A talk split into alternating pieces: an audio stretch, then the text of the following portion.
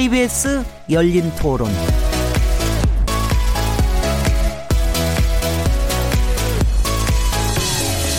안녕하세요. 묻는다, 듣는다, 통한다. KBS 열린 토론 진행자 시민 김진혜입니다.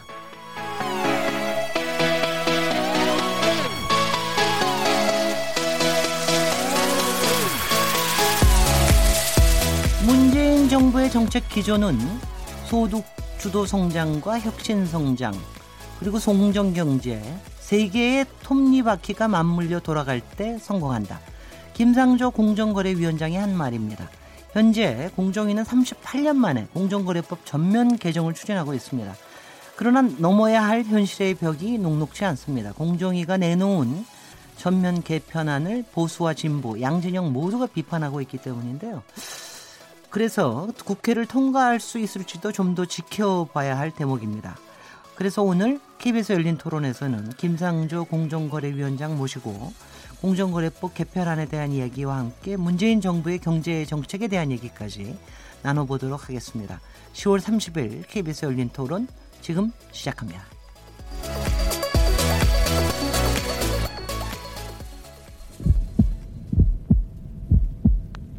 살아 있습니다.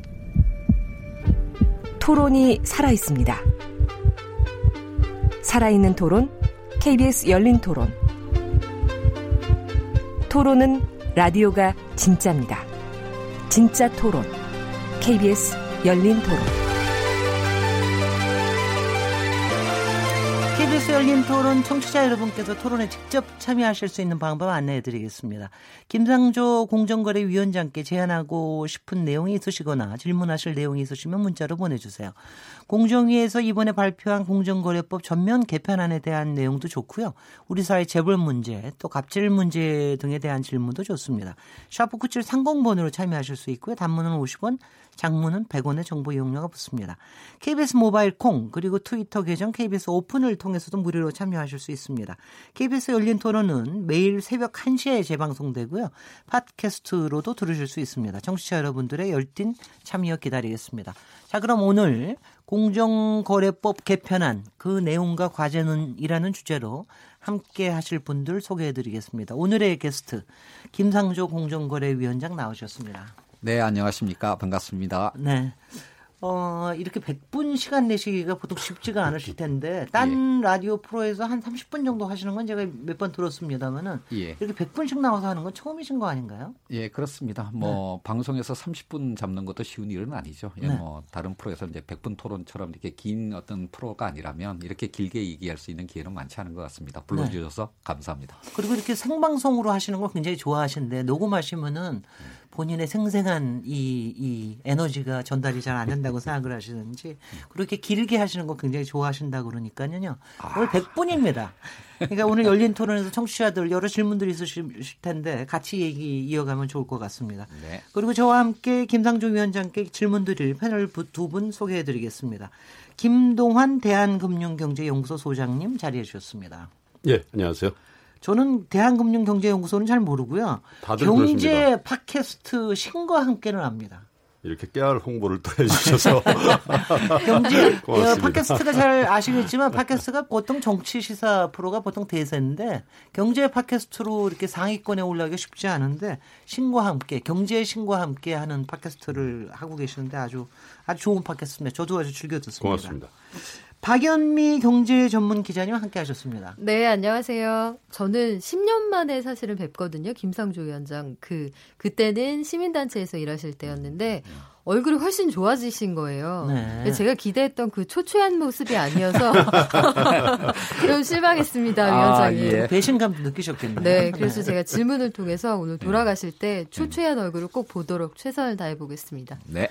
박연미 경제 전문 기자님은 여러분 들으시다시피 여성입니다. 그러니까 여성 경제 전문 기자가 나오기도 굉장히 쉽지 않은데 그래서 제가 오늘 처음 뵙지만 제가 평소 여러 방송에서 항상 응원의 박수를 보내고 있습니다. 감사합니다. 김상조 위원장님 잘 아시겠지만 양력을 잠깐 소개해 드리면은요. 어, 개혁적인 경제학자로 굉장히 잘 알려져 계시죠. 한성대 경제학과에서 23년 어, 경제학 가르치셨고요. 99년도부터 2001년까지 참여연대 재벌 개혁 감시단 단장으로 이후에는 또 참여연대 경제개혁센터 소장으로 활동하셨습니다. 어, 굉장히 오랫동안 시민 사회 활동을 하셨기 때문에 일반 시민들에게도 굉장히 잘 알려져 계시고요. 19대 대통령 선거 중앙 선거 대책위원회에서 새로운 대한민국 위원회 부위원장을 맡으셨습니다. 그만큼 새로운 대한민국을 만드시고 싶은 어, 이런 욕구가 굉장히 강하실 것 같은데 혹시 제가 빠뜨린 이력 꼭 추가하시고 싶은 이력이 있으신가요? 그 참여연대 활동 이후에 경제개혁연대로도 계속 시민단체 활동을 했습니다. 네. 사실은 네. 어, 문재인 후보 캠프에 참여하는 날까지 사실은 시민 운동을 했고요. 글쎄요. 어, 인생의 진로를 어느 한순간에 아, 바꿨는데 저도 이런 길을 걷게 될지는 꿈에도 상상하지 못했습니다. 그래서 본인께서 말씀하시는 게 본인 자신을 어공이라고 한다면서요. 어쩌다 예. 공무원. 예. 그 어쩌다 공무원을 하셨는데 벌써 1년 반이나 되셨습니다. 작년 1년 6월부터 1년 4개월 됐죠. 예. 예. 아, 숫자 되게 정확하시네. 1년 4개월 되셨는데, 예. 어, 그동안 본인 자신의 이런 여러 가지 활동을 어떻게 스스로 어, 예, 1년 4개월 계십니까? 동안 뭐 하루하루가 어, 어렵지 않은 날이 없었고요. 아, 그럼에도 불구하고 어, 저와 또 더 나가서 문재인 정부에 주어진 시대적 소명을 어, 분명히 어, 깨닫고 있고 또 그거를 감당하기 위해서 어, 하루하루를 열심히 어, 살아, 살아야 된다라는 그런 각오로 어, 지나가고 있고요. 제 임기 내내 3년 동안 그런 각오로 어, 생활할 각오를 하고 있습니다. 본인 스스로를 이렇게 자평하신다면 점수는 뭐 A, B, C, D, E, F 중에 얼마나 주시겠어요? 물론 어려움이 많습니다만은 제가 취임할 때 3년 차의 계획을 다 아, 갖고 시작을 했다 이렇게 말씀을 드린 적이 있는데 적어도 지금까지는 제가 생각했던 그 과제들을 제가 생각했던 스케줄대로 거의 뭐 큰 오차 없이 지금 아, 오고 있지 않은가라고 생각을 하고 있습니다. 아, 그래서 3단계 계획론을 3년에 맞춰서 세우셨는지는 모르겠는데 예. 1단계에서는 갑질 근절과 법 집행 강화, 예. 2단계에서는 재벌의 자율 개혁을 유도하는 포지티브 캠페인, 음. 3단계에서는 개혁이 미흡한 부분은 법제도 개정. 음. 이렇게 얘기하신다면은 지금 현재 이번에 공정거래법 어, 전면 개정안을 하신 거는 법제도 개정에 속해 있는데 벌써 3단계 오신 겁니까? 아, 그, 그러니까 1년차, 2년차, 3년차 계획에 대해서 정확하게 말씀하시지는 않았고요. 네. 아, 보다 정확하게 다시 말씀드리면 1년차에는 아, 하위 법령이나 공정위의 행정력으로 집행할 수 있는 과제에 집중하겠다는 것이고 어, 2년 차에는 법제도의 개선, 특히 공정거래법 개정을 어, 추진하겠다는 것이고 네. 3년 차에는 제가 아직까지는 구체적으로 말씀드릴 단계는 아닙니다만은 아, 공정거래법이나 공정위를 좀 넘어서는 또는 우리 사회 전체적으로 좀 고민이 필요한 과제들을 음. 추진할 계획을 갖고 있습니다. 갑자기 3년차가 더 궁금해지는데 예. 우리가 3년차를 벌써 질문을 하면 안 되겠고요. 네, 2년차 이번, 과제를 완수하고 난 네. 다음에 네, 일단 이번 고개를 잘 넘어가야 될 것 같은데요. 네. 38년 만에 전면 개정을 추진한다는 것도 조금 놀라웠습니다. 그 사이사이에 뭐 조그만 조그만 개정은 있었던 것 같은데 이번에 네. 얘기하시는 이 전면 공정거래법 개정 음. 어떤 점이 핵심인지 예. 어, 네 가지로 보통 얘기를 하던데 청취자 예. 여러분들께 좀 조목조목 좀 일단은 좀 이해를 돕게 해주십시오. 예, 그 다시 한번 말씀드리지만 현행 공정거래법은 1981년에 이제 제정 시행이 되었는데요. 어, 고도 성장기에 어, 경제 환경을 바탕으로 해서 만들어진 경제법입니다. 네. 어, 30여 년이 지나다 보니까 이른바 21세기의 4차 산업혁명 시대에 접어들었고 아, 한국 경제가 과거처럼 고도 성장을 할 수 없는 환경에 직면했는데 그런 어떤 환경의 차이를 반영하지 못하는 법의 한계가 아, 있고요. 또 그동안 부분적인 어떤 개정만 이어지다 보니까 으흠. 법 체계 전체의 어떤 정합성이 흐트러진 부분도 있어서 아, 전면 개정이 필요하다고 생각을 했는데 크게 보면 네 부분입니다. 네. 첫 번째는 사실 많은 분들이 이 사회의 불공정을 전부 다, 다 공정위가 행정적 수단을 통해서 해결해야 된다라고 생각하실지 모르지만 그거는 가능하지도 않고 바람직하지도 않다라고 생각을 합니다. 형사적인 수단, 행정적인 수단, 그리고 또 많은 부분이 어, 민사적인 수단, 아, 이해관계자들의 자율적인 어떤 노력을 통해서 해결하는 이런 다양한 어떤 수단들의 아, 좀 정합성, 체계성이 필요하다고 생각을 하고요. 뭐 그런 측면에서 법 집행 체계를 다양화하고 종합화하는 측면의 개혁이 이제 굉장히 중요한 과제인데 그 중에 한 부분이 공정거래법의 경성 담합에 대해서 전속 고발을 건을 풀므로써 어, 형사적인 어떤 어, 조사 제재가 필요한 부분은 빨리 그쪽으로 갈 수 있는 길을 열자. 라는 것이 그 내용의 한 부분이라고 할 수가 있겠습니다. 즉 전속 고발건의 부분적 폐지는 그 자체의 목적이 아니라 보다 큰 어, 법 집행 체계의 개선을 추구하는 과정의 한 구성 요소로서 좀 생각을 해주셨으면 좋겠고요.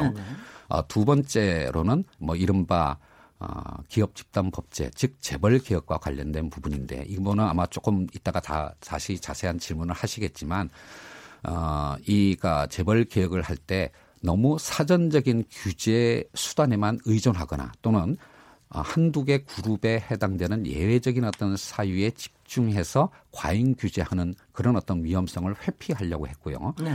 공정거래법뿐만 아니라 상법이나 금융법, 세법 등등의 다양한 또 법회, 어, 종합적인 어떤 시스템을 추구하는 방향으로 어, 재벌 개혁의 어떤 수단들을 필요 최소한의 영역에서 갖추는 것을 두 번째 영역으로 했고 네. 세 번째는 4차 산업혁명 시대에 우리의 어떤 미래를 위해서 혁신의 생태계를 만드는 아, 그런 어떤 혁신 성장의 기반으로서의 어떤 어, 토대를 만드는 것을 또 공정거래법이 담당해야 될 부분들이 있습니다. 그렇죠. 아, 그것을 넣는 것이 세 번째고 마지막으로는 최근에 아, 공정위의 여러 불미스러운 아, 사태들이 있었습니다마는 공정의 어떤 법 집행의 투명성이나 절차적 어떤 완비성을 좀 높이는 그런 어떤 부분들을 아, 체계화하는 이렇게 크게 네 부분으로 돼 있는데요. 음. 뒤에 있는 어떤 그두 부분, 즉 혁신 성장에 대한 지원 부분이나 아, 또는 공정 거래의 어떤 법 집행의 투명성 제고에 대해서는 여야에 관계없이 아, 아, 공감대가 형성이 되어 있다고 생각을 합니다. 그렇군요. 다만 앞에 있는 두 부분에 관해서는 특히 이제 몇 가지 조항에 대해서는 아, 굉장히 다양한 의견들이 나와 있는데 이런 부분에 관해서는 지금까지도 그랬습니다만 앞으로 국회 심의가 이루어질 경우 다양한 어떤 의견 수렴을 통해서 우리의 현실에 가장 아, 잘 맞는 합리적인 어떤 어, 법조문을 만드는데 저희들이 최선의 노력을 다할 계획을 갖고 있습니다. 그 국회에서 일단 심의는 시작을 한 것 같습니까? 아, 아직까지 그러니까 정부 입법 절차가 완료되지는 못했어요. 아, 그러니까 11월 중에 저희들이 이제 정부 입법 입법 절차를 마치고 국회 상정하는 것을 목표로 하고 있습니다. 네. 물론 그러니까 11월 달에 상정을 네, 그 전에도 사실은 이제 이미 내용은 나와 있기 때문에 제가 음. 여야 의원님들을 찾아다니면서 오늘도 한 여섯 번 뵀습니다마는 아, 저희들의 법 개정의 어떤 내용이나 필요성 같은 것들을 다 설명 말씀드리고 있습니다. 아니 근데 제가 음. 김상조 위원장님께서 나오셔서 얘기하시고 하는 걸 벌써 한 달 전부터 듣고 있었거든요. 라디오에서 나와서 예. 얘기하시고 이러는 거를. 근데 아직 상정도 안 하시면서 이렇게 미리부터 굉장히 열심히 전파를 하시네요. 그 어, 정부 입법 절차라고 하는 게 굉장히 네. 다양한 어떤 단계를 거쳐가야 됩니다. 그러니까 네. 이제 정부가 안을 만들어서 입법 예고하는데도 40일이 필요하고요. 그렇죠. 그러니까 규계위와 법제처 심의를 거치고 그다음 차관회의, 국무회의를 거쳐야 되기 때문에 네. 보통 어, 이런 중요한 법률 같으면은 정부의 입법 절차만 하더라도 한 네. 4개월 정도 걸립니다. 네. 그러니까 지금 지금 현재가 입법 예고 기간입니까? 아, 입법 예고는 끝났고 지금 이제 규계위의 마지막 그러니까 심의를 받을 그런 정도까지 갔습니다. 어, 그리고 입법 예고 끝났으면 굉장히 많은 의견은 이미 상당히 많이 접수를 하셨겠군요. 그러니까 16군데로부터 의견들이 접수가 됐습니다. 네. 그 중에서는 아, 미국의 변호사 협회와 아, 상공회의소도 있었습니다. 어, 그래요. 예, 이게 저희들의 어떤 이 공정거래법 개정이 국제적으로도 굉장히 좀 중요한 사건으로 인식이 되고 있습니다. 아마 21세기 들어와서 이런 어, 저희 나라 정도의 발전 단계를 이룬 나라 중에서 경쟁법의 어떤 전면적인 개편을 추진한 사례가 없었습니다. 아, 그래요? 예, 그래서 저희들이 굉장히 과감하고도 중요한 시도를 하고 있다라고 말씀드리겠습니다. 음흠. 그런데 이제 뭐 협공을 당하신다. 네. 보수하신 뭐 양쪽에서 그냥 엄청나게 비판을 받으신다 그러니까 그렇죠. 지금 이제 두 음. 전문가 패널께 제가 이제 넘기도록 하겠습니다. 김동환 소장님. 부터 먼저 그 시작하실까요? 보수 진보 양쪽에서 공격받는다 그러는데 저희가 뭐 보수 진보 대표로 온 건 아니라고 말씀 먼저 드리고요. 예. 네. 예. 에, 이런 질문을 좀 드려보고 싶습니다. 뭐냐면 그 1단계, 2단계, 3단계로 이제 임기가 3년이니까 예. 아마도 이제 그렇게 좀 나눠서 일을 좀 하겠다 이런 입장이신 것 같은데 좀 피곤해하는 것 같아요. 그러니까 이런 일들을 음. 사실 더 지금 공정위 인원도 꽤 많이 증언을 하셨잖아요. 그래서 네. 이거를 굳이 3년 차에 걸쳐서 이렇게 나눠서 할 일인가 동시에 좀 속도감 있게 좀 하면 어떻겠냐 이런 생각들을 하는 분들이 있는 것 같아요. 왜냐하면 뭐 글로벌리 그렇고 또 우리 음. 최근에 뭐 경제 상황이라는 게 굉장히 하방 위험성에 대해서 뭐 부총리도 뭐 그런 얘기를 했습니다만은 어쨌든 우리 경제 주체 중에 기업이라는 게 굉장히 중요하고 그 기업 가운데서도 어쨌든 실제로 존재하는 대기업의 역할이라는 게 있는데 이걸 너무 긴 여정으로 해서 할 필요가 있을까? 빨리 음. 하고 음. 예, 구획 정리를 제대로 하는 게 좋은데 너무 이 선언, 슬로건 이런 음. 것들에 에 치중하고 있는 거 아닌가 그런 예. 지적들이 좀 있는 것 같은데 어떻게 뭐 생각하시는지 짧게 답변을 드리면 저도 사실은 공직이 처음이다 보니까 예. 이 공직의 일처리 속도가 제 마음에 꼭 맞지는 않습니다. 예. 좀더 빨리 갔으면 하는 어, 그런 뭐 바람을 갖고 있는데 또 정부의 일이라고 하는 게 음. 정해진 절차들을 다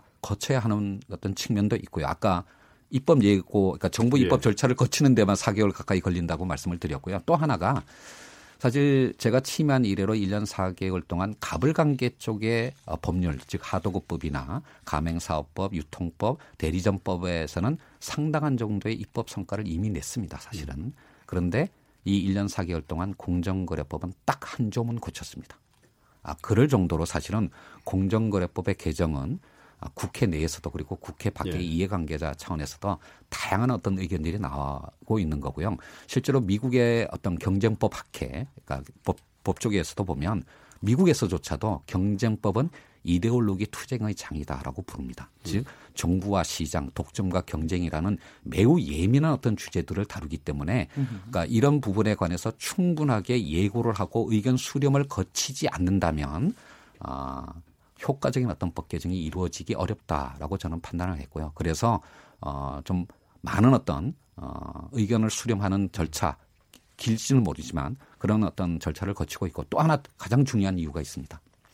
저는 물론 어, 개혁의 완수를 위해서는 법제도의 개정으로 어, 기결되어야 된다고 생각하지만 법 개정보다도 어떤 의미에서는 현행법의 엄정하고도 예측 가능한 집행이 더욱더 중요하다고 생각합니다. 음. 이거를 1년 차의 과제로 삼았던 이유가 사실 현행법으로도 할 수 있는 영역들이 많습니다. 그것조차도 안 하고 바로 어, 법 개정으로 들어간다라고 하는 것은 본말이 전도된 부분이 있고요. 저희들이 현재의 법률과 현재의 공정에 가까운 수단으로도 할 수 있는 부분들을 국민들한테 보여드리는 것이 그것을 통해서 공정 경제와 경제 민주화의 필요성을 국민이 체감할 수 있도록 느끼시는 게 오히려 더 급선무라고 생각하는 측면도 있습니다. 아마도 공정거래위원회가 언제 이 부처가 그 생겼는지 제가 정확히 모르겠습니다만 원래 경제기획은 산하에 있다가 이제 한 30여 년 됐겠죠. 음. 예, 90년대 중반에 이제 독립 동안에 아마 공정거래위원장으로서 가장 대중적으로 인지도도 있으시고 또 이 정부 차원에서도 어떻게 보면 경제 관료 중에서도 가장 힘이 많이 실리는 김상조 위원장이시니까 에, 사실은 그런 어떤 내부적인 절차의 문제라든지 이런 부분에 대해서 충분히 이해할 수 있지만 에, 국민적인 기대는 훨씬 더 속도감 있는 개혁과 또 실효성 있는 개혁에 대한 음. 주문을 하고 있는 거 아닌가 그런 생각을. 예, 아마 해봅니다. 그게 이제 뭐 저희 친정격이라고 할 수 있는 시민단체 쪽에서도 법 개정의 내용이나 또는 이제 지난 1년 4개월 동안 어, 저희 공정위가 해왔던 일에 대해서 너무 뜸을 들이는 거 아니냐라고 예. 하는 어, 비판이 나오는 어, 대목이라고 생각을 하는데요. 이 점은 분명히 저의 진정성을 가지고 말씀을 드리고 싶습니다. 경제민주화, 재벌개혁 30년 된 과제입니다. 30년 동안 성공적이지 못했습니다. 그 이유를 우리가 성찰해 볼 필요가 있다고 생각을 합니다. 지금 어, 기대하는 어떤 방식의 재벌 개혁 수단들이 어떤 의미에서는 저는 30년 전에 형성된 인식이 아닐까라는 어떤 반성을 해보고 있습니다. 30년 전에는 정부가 특히 공정위가 사전적인 규제 수단을 가지고 이렇게 개혁을 해 나가는 게 유일하고도 가장 효과적인 방법이었을지 모르지만 21세기 현 단계에서는 음. 꼭 그런 건 아닐 수 있다라는 예. 생각을 하고 있고요. 그런 의미에서 다양한 어떤 법과 다양한 어떤 수단들의 이 종합적 체계성을 높이는 게 그게 바로 한국 경제를 선진하고 정상화하는 길이고 이거야말로 개혁을 성공시키는 길이라고 저는 생각합니다. 짧은 시간 내에 빠르게 하는 것도 한 방법이겠지만 저는 그것은 지난 30년 동안 실패한 길이었다고 생각합니다. 저는 우리에게 주어진 이 단 한 번의 개혁의 기회를 성공시키기 위해서 오랜 기간 동안 꾸준하게 예측 가능하게 가는 길을 가고자 하는 것입니다. 비판하시는 것은 경청하겠습니다만은 예. 음. 어, 저희들의 진정성을 좀 인내심을 갖고 좀 더 기다려 보셨으면 하는 마음을 갖고 있습니다. 네, 박연미 기자. 사실은 그 다음에 제가 드리려는 질문이 바로 그 지금 답변해 주신 내용 안에 녹아 있는데 시민사회 단체 내지는 현 정부의 어떤 그 강경한 입장에 지지를 보냈던 분들의 입장에서는 음. 아니 김상조 위원장 저승사자라더니 저승사자 아닌 것 같다. 예. 왜 이렇게 소프트하고 마일드하냐 이런 얘기가 나왔었는데 거기에 대한 입장을 지금 전달해 주신 것 같아요. 그렇습니다. 그런데 그 그러면 또 다른 의미에서 지금 말씀하시는 그런 것들이 학자로서 김상조 위원장이 계실 때와 음. 공정위원장으로 취임하고 난 뒤에 생각이 달라지신 건지 아니면 당초에 개혁이라는 것의 수단과 방법은 그렇게 사용돼야 한다 이런 초신을 갖고 계셨던 건지 그게 좀 궁금하네요. 저 개인적으로는 저는 달라지지 않았다라고 생각을 음. 합니다. 어, 제가 교수 시절에 시민 운동을 할 때 가졌던 생각이 지금하고 전혀 차이가 없습니다. 따라서 어공이 되고 난 다음에 김상조가 달라졌다라고 느끼시는 분이 있다면 아마 저를 잘 모르셨던 거라고 어, 생각을 하고요. 제가 이런 생각을 이런 개혁의 방법론에 대한 천착을 성찰을 강조하게 됐던 오래됐습니다만 가장 결정적인 게 2012년이었습니다. 음. 2012년이 이른바 정의 열풍, 음. 경제 민주화 열풍이 우리 사회에서 최고조로 올라갔을 때였습니다. 그렇죠. PPT가 나오고 그렇습니다. 정의란 무엇인가? 그러니까 이제 그, 예, 정의란 네. 무엇인가? 네. 예. 근데 그때 이루어진 두 번의 중요한 선거, 총선과 대선에서 바로 경제 민주화를 주창했던 지금의 여당, 그 당시의 야당이었던 민주당이 두 차례의 선거를 계속 패했습니다. 이유가 뭘까요? 경제 민주화가 좋은 것이긴 하지만 그것이 나의 실생활과 관계없이 구름 위에 그냥 추상적인 어, 음. 구호로만 들리고 그리고 좋은 얘기고 카타르시스를 줄 수 있을지 모르지만 국민들 한 분한 한 분의 마음속에 저게 음. 좋은 얘기지만 실현 가능할까라고 하는 의구심을 불러일으킨다면 그것이 바로 실패의 길이라고 저는 생각했기 때문입니다. 음. 우리 사회의 어떤 현실 속에서 즉 뭐 여야 보수 진보 영남 호남 어르신과 청년들 등등으로 이렇게 사회가 굉장히 이분화돼 있는 이런 어떤 사회 속에서 우리가 그 계획을 어떤 방식으로 성공시켜야 될 것인가라고 하는 거에 대해서 좀더 합리적으로 신중하게 고민을 할 필요가 있다라고 하는 게 제가 2012년에 느꼈던 것이고요. 그때 가졌던 저의 어떤 개혁의 방법론을 지금 어떤 의미에서는 실현하고 있는 중이라고 할 수가 음, 있습니다. 그러면 네. 저 여기 첨부에서 한 가지만 더 여쭤볼게요. 그러면 네. 현 정부가 뭐 이게 공정위의 주된 업무는 아닙니다만 네. 현 정부가 추구하고 있는 방향 예컨대 최저임금을 올려서 생활의 수준을 좀 높여주고 싶다 이런 방향들이 지금 말씀하신 것처럼 그런 카테고리에서는 일반 사람들이 생각으로는 그래 지지해 하지만 현실적으로 이거 지급할 여력이 되지 않아 음. 사이에서 철학적으로 옳지만 현실적으로 가능한가에 대한 고민이 좀 있는 부분이거든요. 음. 네. 이런 것들에 대해서 정부가 추진해가는 방향 여기에 대해서 소위 삼각편대 중에 한 분이시잖아요. 네. 또 어떻게 보세요? 그 사실은 이제 뭐 이른바 소득 주도 성장, 혁신 성장, 공정 경제라고 하는 이 세 축은 사실은 오래된 그러니까 문재인 대통령의 경우에는 2012년 대선에 나섰을 때부터 그 기본 구상은 있었던 거고요. 어, 작년 3월에서 5월 정도까지 이어졌던 캠프 시절에도 많은 어떤 토론이 있었던 겁니다. 여기서 분명한 것은 뭐냐면 어느 누구도 대통령님을 포함해서 어느 누구도 이 세 개의 축이 1년, 2년이라고 하는 짧은 기간 동안 완성될 거라고 생각했던 사람은 없습니다. 어, 이세 개의 축 그리고 사람 중심 경제라고 하는 큰 어떤 아, 카테고리는 한국 경제가 지난 30년, 40년 동안 성장해왔던 그 기본적인 어떤 성장 모델, 패러다임을 지금은 더 이상 유효하지 않으니 새로운 어떤 경제 패러다임으로 전환하기 위한 방향성을 아, 제시한 거고요. 그러니까 이런 어떤 어, 방향성의 새로운 패러다임이 우리의 현실로서 선순환하기 위해서는 많은 어떤 시간이 필요할 거라는 걸 다 알고 있었습니다. 더 나가서 경제 환경이 변화할 때마다 이세개 축의 구체적인 내용은 신축적으로 조정 보완되어야 된다라는 생각도 하고 있고요. 아마 그런 어, 지난한 과정을 지금 거쳐가고 있다라고 어, 말씀드리고 싶고 어느 것도 고정되지는 않았습니다. 오히려 경제 문제를 선험적인 어떤 기준에 따라서 예단하고 그 길로 맞춰가는 것이야말로 실패하는 길이다라고 하는 것을 어, 대통령을 비롯해서 어, 문재인 정부에서 어, 참여하고 있는 모든 분들이 갖고 있는 생각이라고 할 수가 있겠습니다. 네, 제가 요 실정 과정에 대한 걸 제가 조금 추가 질문 좀 드리겠습니다. 네. 그 이제 사실 개혁 진영 쪽이나 아니면 이제 많은 국민들은 조금 이제 조금 화끈하게 그러니까 뭐 금융 실명제 같은 걸 들고 나온다라든가 네. 뭐 이런 식의 좀 화끈한 게 뭘 나온 또 나올 수 있을 것 같고 뭐 이러 이러다가 네.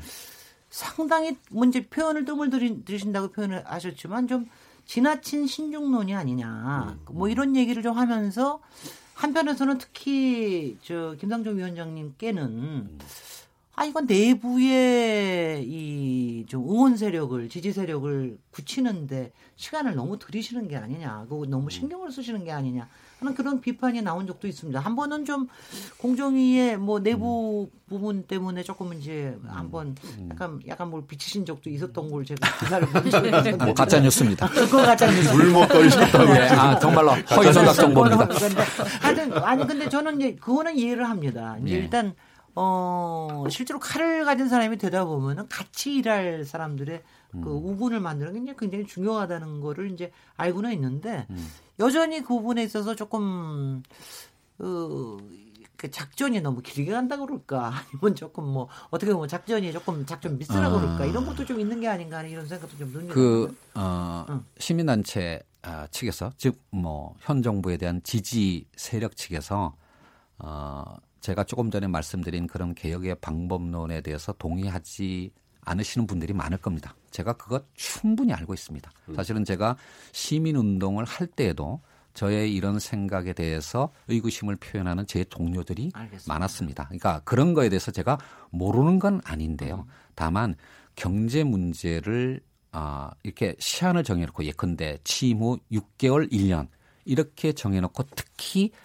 사전 규제의 성격을 담은 법률로서 그 개혁을 완성한다고 하는 생각 자체가 굉장히 실패의 위험이 높다라고 저는 확신하고 있고요. 그러니까 이 부분에 관해서는 대통령께서도 충분히 동의하시고 계십니다. 그러니까 이런 기조로 꾸준히 제 임기 3년 또는 이 정부의 임기 5년 동안 꾸준히 가는 게 아, 오히려 성공을 아, 성공 개혁을 성공시키는 네. 길이라고 저는 생각하고 있고요. 이런 이런 이런, 이런 질문 관련해서요. 네. 왜 속도감을 자꾸 말씀을 드리냐면 음. 에, 부동산 시장에도 그런 게 있잖아요. 부동산 음. 규제를 내니까 음. 예를 들면 뭐 강남의 자산가들이 아 어차피 5년 지나면 정권 바뀔 텐데 뭐 버티기 하자. 음. 뭐 그런 얘기들을 우리가 음. 언론에서도 많이 보도를 하고 실제로도 음.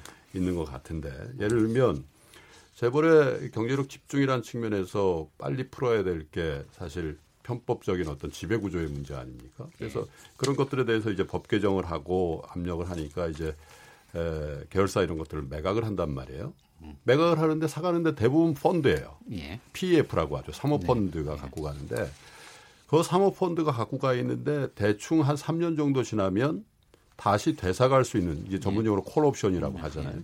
콜옵션을 갖고 있단 말이죠. 대체로 네. 그렇다고 봐요. 네. 그러면 이것도 말이죠. 사실 3년 이후에 음. 대체로 정권 말, 뭐 정권이 바뀔 수도 있고 또 음. 공정 경제란 어떤 이, 이, 이 현 정부의 이, 음. 이 아젠다가 좀 느슨해질 수도 있는 거 아니야. 이게 시간을 좀 벌어보자. 네. 만약에 그래서 뭐 여당에서 얘기하듯이 20년 장기 집권을 못 하시고 뭐 그런 상황이 될, 된다면 사실 이거는 그냥 사상 노각이 될 수도 있는 거 아니냐. 네. 뭐 그런 문제 제기를 한단 말이에요. 아니, 그러니까 그런 네. 어떤 그러니까 우려를 알고 있습니다. 네. 그리고 그런 우려가 현실이 되었던 과거의 기억들도 분명히 있고요. 아, 그래서 개혁이 혁명보다 더 어렵다는 말씀들을 하실 겁니다. 아, 그러니까 제가 말씀드린 그런 어떤 개혁의 방법이 유일하다라고 말씀드리지는 않겠는데요. 다만 모든 일이 빨리 추진해야 될 과제들도 있고 또 한편으로는 꾸준하게 해야 될 일도 있다라고 생각합니다. 네. 아, 정말 그 재벌의 어떤 문제점을 구조적으로 치유하기 위한 어떤 수단들이 있겠지만 그거를 국회를 통과시키는 작업에서의 어떤 어려움이나 또는 그것이 설사 국회를 통과한 다음에 집행이 되었을 때에 어떤 발생할 수 있는 예측 불가능한 비용들을 우리가 얼마만큼 알고 있느냐라고 하는 거에 대해서 아, 가볍게 생각해서는 안 될 거라고 생각합니다. 예를 들면 이런 게 있어요.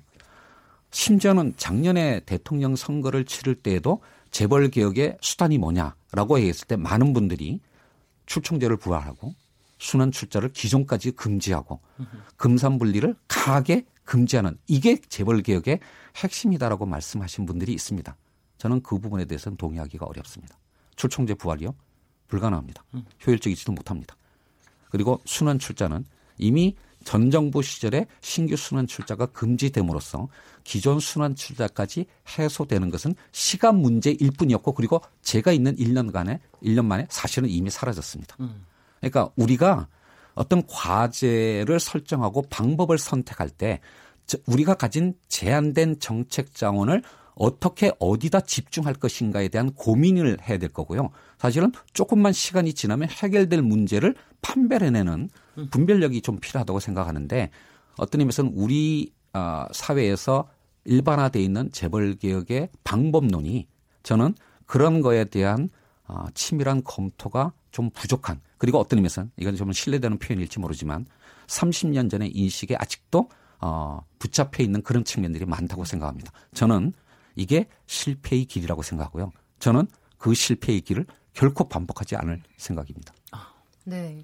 네, 저는 정말 공감되는 부분이 꽤 많이 있는데 밖에서 보는 시선은 일단 여기에 대해서는 입장을 뚜렷하게 밝혀주셨어요. 그런데 음. 공정이라는 조직이 저도 과거에 출입을 해보면 내부 조직이 만만치 않거든요. 이 소위 네. 말하는 수장이 들어갔을 때 음. 조직을 장악하기가 참 쉽지가 않습니다. 전문 기술 관료들이기도 하고요. 네. 해서 예컨대 대표적으로 전속 고발권 폐지 이런 것들이 사회적으로 바람직하지만 내부에서는 음. 우리가 쥐고 있는 여러 카드 중에 하나를 내주는 거잖아요. 예. 아마 반발이 만만치 않았을 것이고 소위 내부 고객들을 단속하고 예. 설득해서 이끌어가는 과정 쉽지 않았을 것 같은데 음. 말씀하신 것처럼 지금 개혁이 혁명보다 어렵다고 하셨잖아요. 네. 그 내부 고객들은 어떻게 단속을 하고 계신가요? 그 제가 공정위원장 즉 공정위의 기관장입니다. 제가 저희가 조직이나 조직의 구성원들을 단순히 변호한다고만 듣지 않으셨으면 좋겠는데 저는 공정위 어느 나라의 경쟁 당국도 마찬가지지만 공정위는 뭘 해야 되는 조직인가에 대한 분명한 과제, 책무, 맨데이트가 주어져 있습니다. 그거를 저희 600명 직원들은 다 알고 있고요. 그리고 그거에 필요한 충분한 경험들도 갖고 있다고 생각을 합니다. 뭐 솔직히 말씀드리면 지난 어, 보수 정부 두 기를 지나면서 어떤 의미에서는 공정위는 너희들은 가능하면 아무 일도 하지 마라. 라는 어떤 정책 태도로 오지 않았는가라는 생각이 드는데요.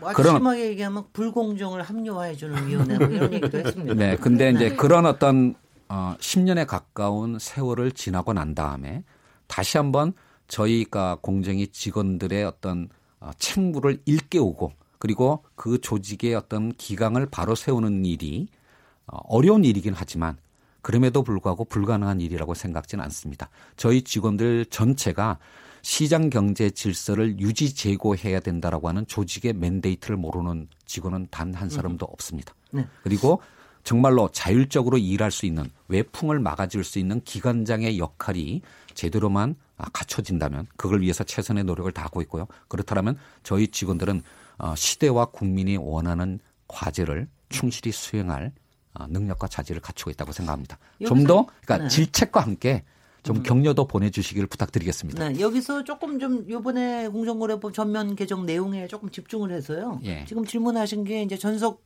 고발권 폐지 예. 요거 자체에 대해서 이제 굉장히 질문을 하신 것 같은데 그 예. 그 부분에 대해서 내부에서의 반발 예. 또는 또 뭐 다른 질문도 또 있을 음. 것 같은데 이 부분은 음. 좀 집중적으로 좀 얘기를 해주시죠. 예. 첫 번째가 이제 전속 고발권 폐지. 예. 그 사실은 전속 고발권 폐지라고 말씀하시지만 정말로 부분 폐지입니다. 그러니까 공정거래법이 담고 있는 영역이 굉장히 다양합니다. 아, 시장 지배적 지위의 남용이라든지 또는 기업 결합, 담합, 불공정 거래 행위 또는 오늘 그 사립 유치원 어, 네. 관련해서 어, 사업자 단체의 금지 행위 그다음에 우리나라에만 있는 그 재벌 규제와 관련된 아, 사익 편취 부당 지원 행위 등등 굉장히 다양한 영역이 있는데요. 그 중에서 다 전속 고발권은 유지가 됩니다. 네. 오직 그 중에서 한 부분 담합 중에서도 특히 경성 담합에 관해서만 아, 전속 고발권을 푸는 것인데요. 아, 물론 이 부분에 관해서 저희가 직원들이 흔쾌히 기존에 갖고 있던 권한을 내놓는 것을 흔쾌히 받아들였다라고 말씀드리지는 않겠습니다. 음. 아, 내부적으로도 많은 어떤 아, 토론이 있었고 특히 뭐 법무부나 검찰과 협의할 때도 어, 의견을 조율하는 과정이 쉽지는 않았습니다만은 아, 우리 사회가 가야 할 방향에 대해서 아, 결국은 결론을 아, 내리는 방식으로 저희들이 결단을 했고요. 그러니까 이 부분이 다만 어떤 의미에서는 생소한 제도를 우리가 새로 시행을 하는 셈인데 이 부분이 특히 수범자인 기업들에게 어, 중복 어, 경쟁 조사 수사가 되지 않도록 그것의 어떤 구체적인 가이드라인을 어, 검찰과 저희 공정위가 협의해서 그것을 시장의 이해관계자들한테 보여드리는 과제가 남았다고 생각하고 그것을 지금도 사실은 협의를 하고 있습니다. 그러니까 뭐 흔쾌히 내놨다라고 말씀드리지는 그 않겠지만 워딩을 네. 그대로 하면은 음. 위원장께서 그 부분에 대해서 예측 가능한 기준을 한번 만들어 보겠다 이런 음. 말씀을 하신 것 같아요. 네. 에, 이것도 굉장히 좋은 기회니까 예를 들면 어떤 기준을 갖고 계세요? 그 사실은 요번에 그 이제 입법 예고를 했을 때 예. 특히 이제 뭐 중기 중앙회나 중국이 어, 중견 기업 어, 중 그러니까 협회 같은 데서 음. 이게 전속 고발권을 풀면 검찰이 중견 중소기업까지 그냥 우선 수사 대상으로 하면서 예. 어, 어, 강제 수사를 하는 거 아니냐 이런 우려들을 많이 의견으로 냈습니다. 근데 저희들이 이 부분과 관련해서 법무부 검찰과 뭐 정말 10여 차례 이상의 어, 협의를 했는데요. 검찰이 그러니까 아무리 경성담합 사건이라고 하지만 예. 어, 중소기업들이 대, 어, 중심이 되는 그런 입찰 담합 같은데 검찰이 우선 수사할 생각을 갖고 있는 건 아닙니다. 아, 검찰은 정말로 그러니까 국가 재정이 어, 엄청나게 투입되는 큰 어떤 공공 입찰에서의 담합 사건이라든지 예. 또는 어떤 사회적으로 굉장히 중요한 의미를 가지는 사건에 집중해서 아마 아, 많지 않은 소수의 사건이 아, 검찰의 우선 수사 대상이 될 거고요.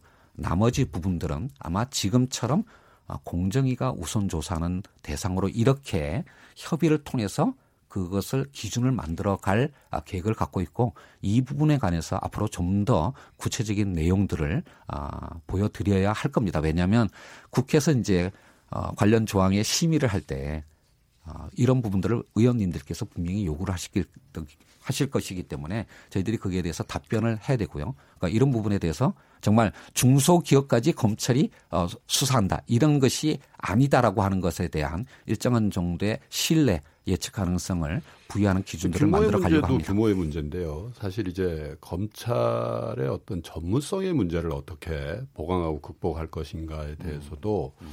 사실은 뭐 대기업 쪽에서도 걱정을 갖고 있는 것 같아요. 예를 들면 음. 에, 공정거래위원회가 독점적으로 고발권을 갖는다는 거는 이게 옳고 그름을 떠나서 걸러내는 효과가 있잖아요. 그죠? 전문성이라는 기재로 걸러내는 효과가 있는데 그것이 없어졌을 경우에 이걸 대기업 수사는 대기업에 대한 조사는 검찰이 할 수 있고 그렇지 않은 부분은 여전히 공정위가 걸러내는 기능을 한다 이런 말씀. 대기업 사건은 많은 부분도 공정위가 할 겁니다. 그런데 예. 더 중요한 그 안에 대해서는 검찰이 한다 이런 뉘앙스로 들린단 말이에요. 근데 음. 중요한 사건일수록 더욱 더 전문성이 필요하지 않겠습니까? 그 경성 담합의 의미에 대해서 좀 말씀을 드리고 예. 싶은데요.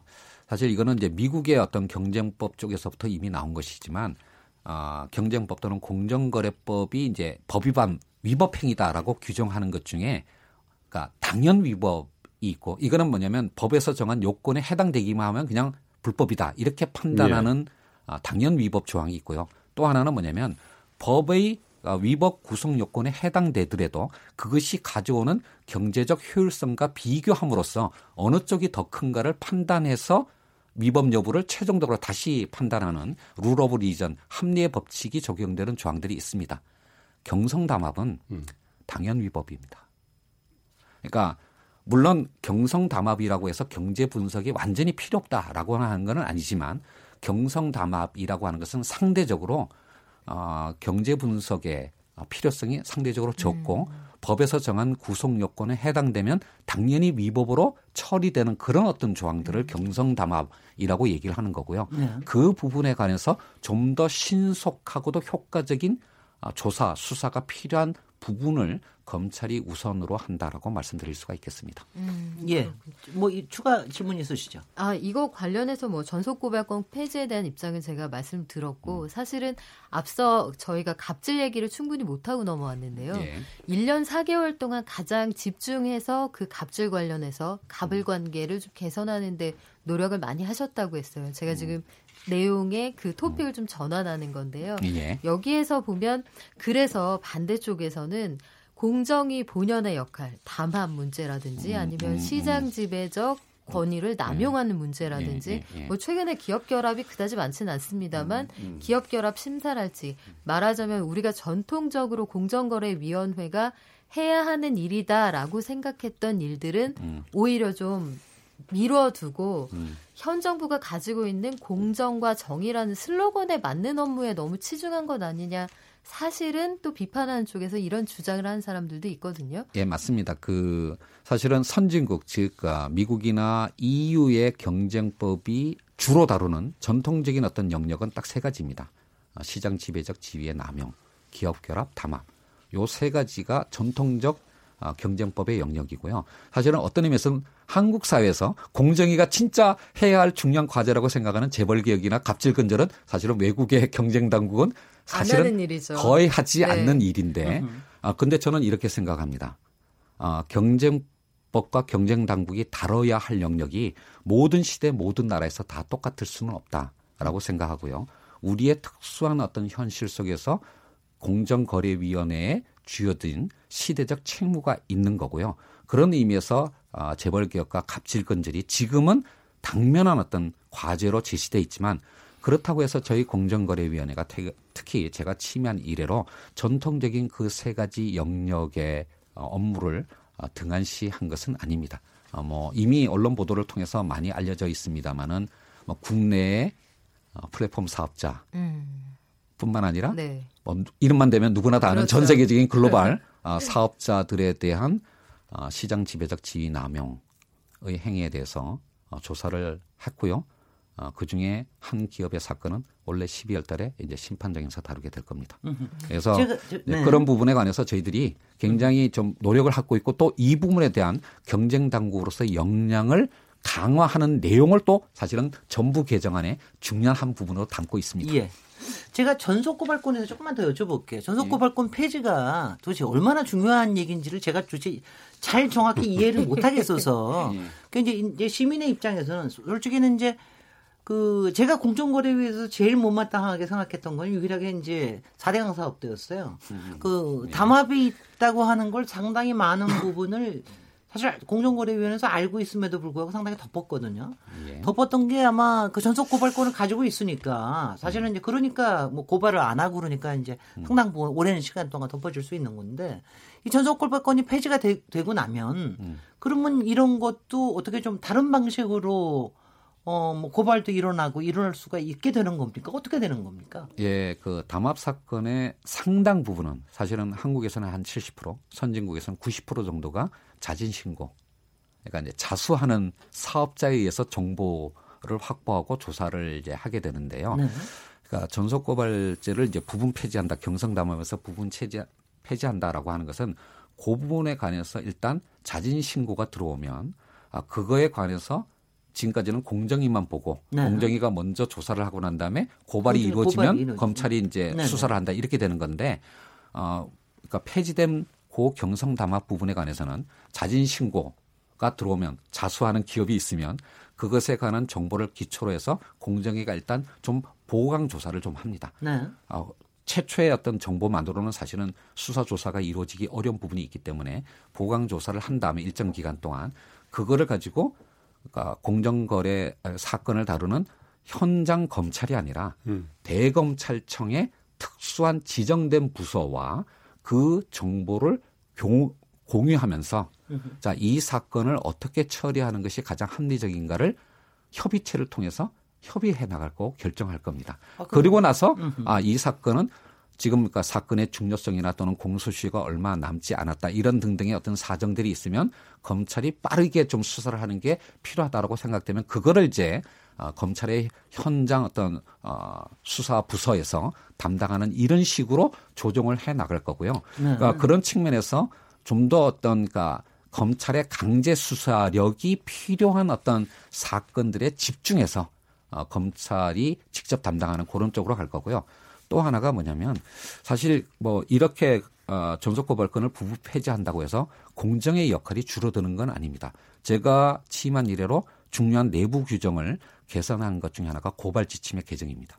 그래서 저희들이 사건을 다룰 때 그러니까 과징금 부과 등의 행정 제재를 하지 않습니까? 그거에 대해서 어떤 법 위반의 중대성 정도를 이렇게 점수로서 계산하는 것까지 다 있는데요.